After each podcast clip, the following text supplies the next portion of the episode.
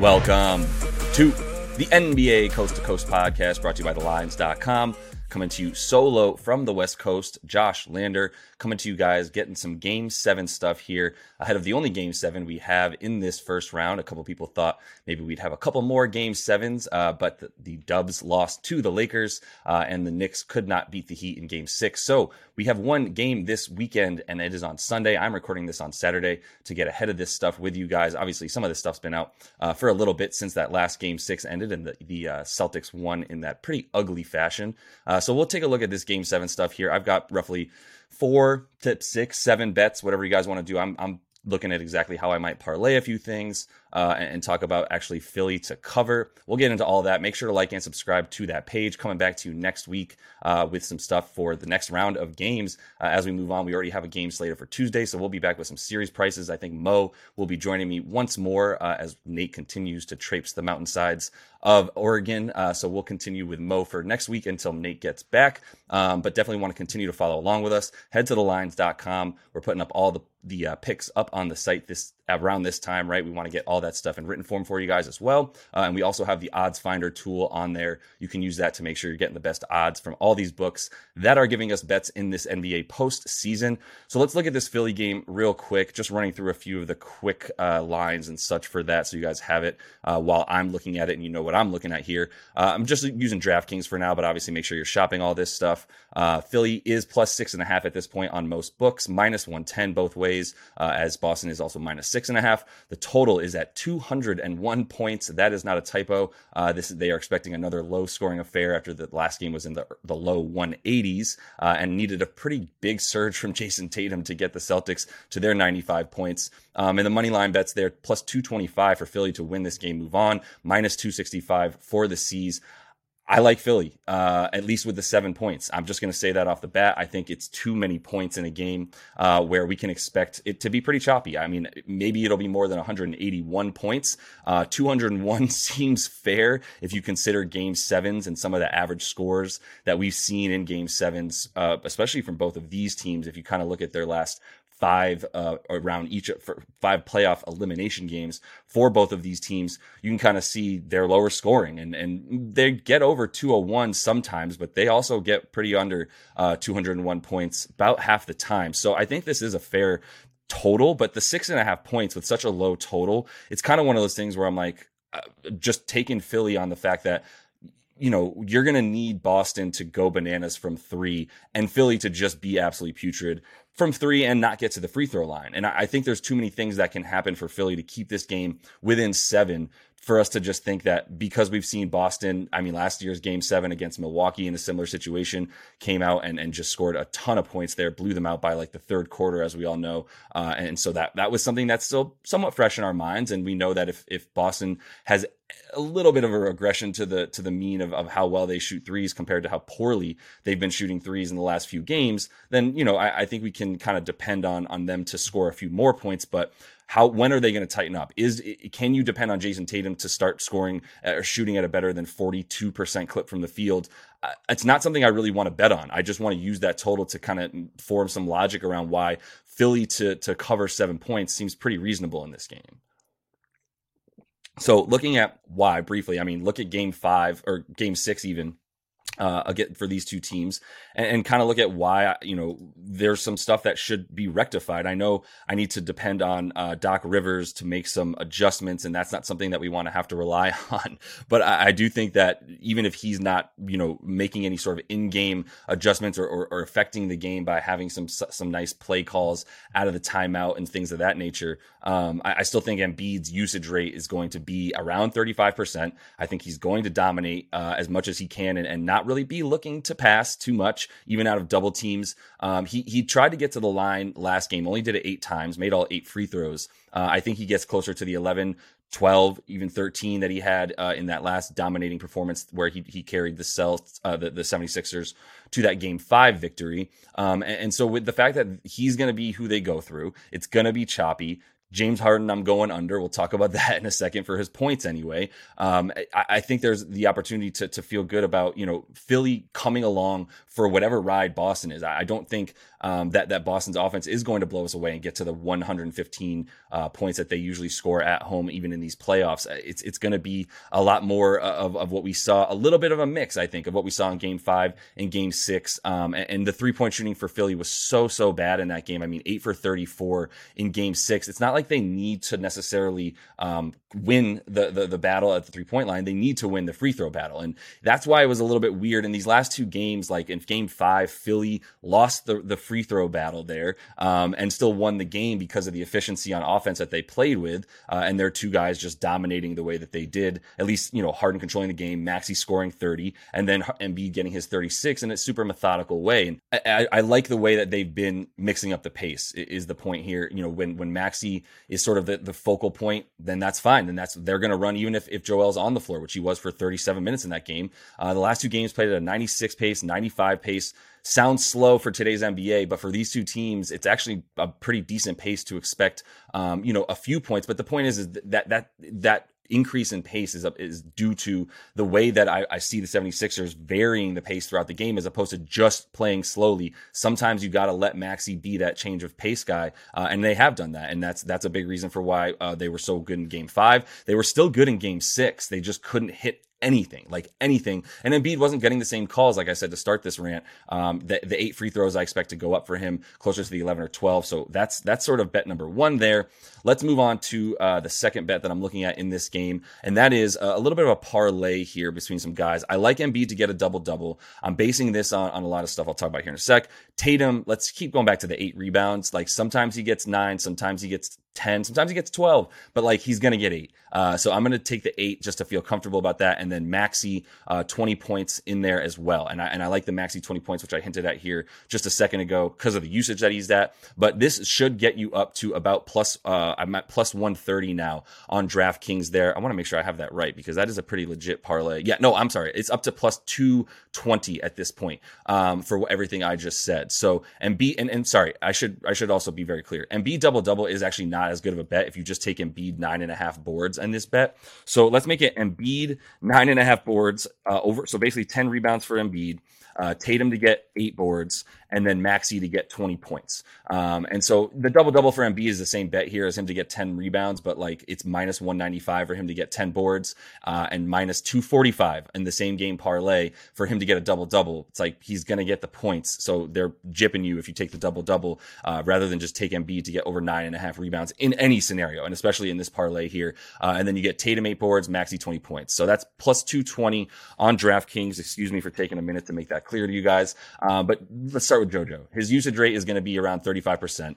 He's going to be playing at least 37, 40 minutes if they can get him out there for that, if they need him. And I think they will. They'll try to rest him, but it's like it's all hands on deck at this point. So JoJo to go crazy with that usage rate. Um, you know, you can you can take the points there too. It's like 31. I'm not scared of it if you want to use him in this parlay with with points instead of rebounds. Uh, you look at the elimination games that he's played in the last three. He's at a 33 and a half percent usage rate, um, and he's got a double double in all of those. At least the 10 boards is what we're looking at.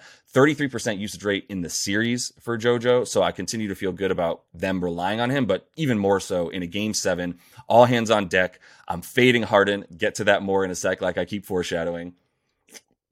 And then Tatum for the eight boards, like I wanted to go with the double double for Tatum as well and get him to the 10 boards. I mean, his rebound prop is at nine and a half boards. Um, so, you know, he's gotten 10 boards in four of six this series. He's gotten eight in five of six. And, and the only time he got the seven boards there um, and failed to get this was uh, when it was game two. He played 19 minutes in that game. He was bad uh, for sure, the way he was shooting uh, in game two. But, you know, they didn't really need him to, to be playing well in game two. They just really, the, the everybody else was shooting, what, 50% from three uh, in those games. So Tatum's, you know, points weren't necessarily needed, his minutes weren't necessarily needed. Um, and that's why he was, you know, so low in the rebounding there. Not worried about that in this one. And then Maxey, you know, I'm just looking at the the, the recent trend for Maxey. I do think there's some uh, you can sort of bank on the, the fact that they need him to have a higher usage rate than he had in what the let's see games two through four right uh, the, where Joel came back uh, he missed game one Tyrese had 26 points, pretty nice usage rate there. JoJo comes back for two and two, three, and four. Maxey goes down to 14 points, 13 points, 13 points. Now he couldn't hit anything. He still took nine threes in two of those games. So he, he's getting the usage rate even in those games, playing 45, 40, played 30 minutes in game two as they sat starters while they were losing uh, that one. So we can dismiss that a bit. Um, but even the in, in games three and four, uh, you know, where he was playing 40 and 45 minutes, 13 points and 14 points decent usage rate, but but not you know 17 shots, 16 shots. But in, in these last two, you've seen Harden take a back seat uh, and and be a facilitator, and it's it's worked to sort of deflect some of the uh, the maybe some of the the, the hatred, some of the the, uh, trolling that people do for uh, on Harden online because of the fact that he doesn't show up in big games. I think he's to a degree real maybe he's not realizing that but I, don't think he's worried about scoring 40 points and carrying this team to victory the way he has twice in this series. I think the last two games the way he's been diming uh, getting rebounds and deferring to even guys like Maxey is fine because it's it's a better one-two counter if you've got joel followed by Maxey as the two focal points of your offense. If you've got joel slow paced followed by Harden slow paced as your change of pace, who you're going to. It's the same look every time because Harden's so dependent on, on a pick and roll from JoJo. You're not giving him a rest uh, if you if you run pick and rolls with Harden, which is the, basically the only play he's effective with at this point. So kudos to whether it was Doc or somebody else telling uh, you know telling the team it's going to be Maxey's ball when it's not Joel's, and, and that's how we're going to play. We're going to play his style when he's got the ball and when we want him to be running the offense, uh, and we're going to play Joel's style in, in all other situations where that's going to be I mean Harden has the ball uh, in his hands and running that pick and roll, looking for the assists uh, more so as we continue to say. So that all leads me just into my next one here, which is Harden. Nice segue because a little bit of what I was just talking about is dependent on Harden going under 20 and a half points uh, in this one, which is what I'm taking. I don't think this game goes very far over 201 if it goes over, uh, which is, again, something I'm not really touching in this game in terms of the total. Um, but somebody's got to not score their props at that point, especially on this uh, 76ers team where I don't really trust anybody but Maxey or JoJo to show up on offense in this game. Um, I still think that's going to be good enough to keep them within seven points if you're following along with that first bet. Um, but they don't need Harden to get 21 points to to maintain um, pace with this with this uh, Celtics team. Aside from the two, 240 point outbursts he's had, he's averaging 15 a game. Just had 13, so it's actually around 14 and a half. He's shooting about 25% from the field in those games, uh, and even worse from three down to about 15% it's the end of the series. You look at what Harden does at the end of the series uh, in in the playoffs as of late. Let's just, I mean, Nate was rattling these off recently as well, and, and I found them for myself. But uh, late series Harden with Philly. Uh, let's talk about Brooklyn this this year, failing to, you know, when they closed out, he had a, a 27% usage rate in 40 minutes and was just uh, four of 18 from the field with 17 points, 11 points when they uh, were closing out Miami a few years ago, or in, uh, they lost to Miami rather last year. 14% usage rate, just 14 points. Even the game before that, or I'm sorry, the 11 points in the game before that, trying to close them out uh, or trying to avoid elimination last year against Miami uh, in game five, went five for 13, 14 points. Uh, basically, he doesn't get more than 15 points in these elimination games uh, with really weak usage rates, especially when you get later in the playoffs. Some of the first round stuff, he still had some decent games here and there and closeout opportunities. Uh, but this is uh, a bigger stage with one that, like I said, without too many points being scored, someone's going to have to, you know, relinquish theirs. And Harden at 21, he, he doesn't doesn't get that unless he goes for 40. And this is just is not a game for him to go for 40 uh, the way that it's going to be played. So let me close things out with you guys and just go back to Malcolm Brogdon uh, and not overcomplicate this and just really follow the minutes. Follow the fact that in this last game where they needed to close things out against uh, the the um, 76ers to be able to play this game seven, Malcolm Brogdon played nearly the entire fourth quarter. Derrick White had a minute and a half, and this is all about the the Malcolm Brogdon getting Derrick White's minutes and his own. Um, he played just 25 in that game five loss. Uh, I thought that was a huge mistake more than anything. Mazzulla still not really understanding which guys uh, he needs to have in at the proper times, and then I think you know, he at least realized that to a degree. He had to get Brogdon 30 uh, minutes in game six, which he got there. I expect him to get the 30 again. Either it's going to be a blowout because guys like Brogdon are hitting a ton of threes um, and getting over his 14 and a half points that, that I, have got him at here, which is still minus 118 on FanDuel. Pretty good odds if you want to get it there. Um, and, and, he went over that in, in game six because he got the 30 points, got the 16 there.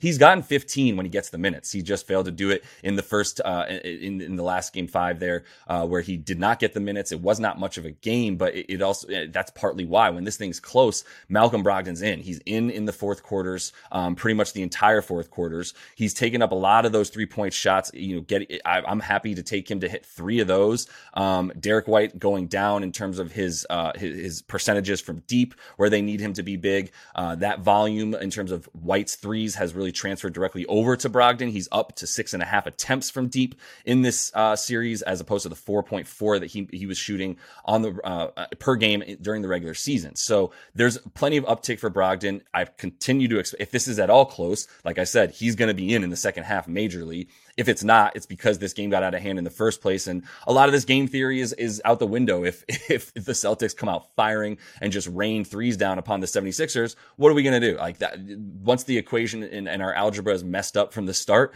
then okay, then you got to kind of pivot. And I think there's some live betting, uh, opportunities in here as well. If there is some deep shooting, that's that team, one of these two teams or both even get hot in the first half, we can still kind of rely on things to slow down in the second half, find a live total, uh, that you like. If it's at 201 now and this thing gets up to like 215 sometime in the first or second quarter, start to feel pretty good about some unders. Um, and, and maybe it ends around there. I, I, I wouldn't feel like this game could get above 210. I just don't see the pace. And by the time this thing gets to the fourth quarter, we've seen some 30 point uh, for, uh, quarters in this series. We've seen plenty of 40, 44 point quarters in this series. Right now, all these quarters are totals are at like 48, 49. There's one that's 50 and a half, which is quarter one. So look to be able to fade even under 50 points in the fourth quarter of a game seven. Like things are going to tighten up. Those sphincters get real tight. Uh, and, and I think right now at under 50 points in that one, you can feel pretty good about it. So anyway, I know I started this off talking about Brogdon uh, and his points. I'm still feeling good about that. But like I said, things are going to slow down as well. So there's a little bonus pick to end things off for you guys as well in terms of liking the uh, live unders if, if things get out of hand in the first half and there's a lot of points.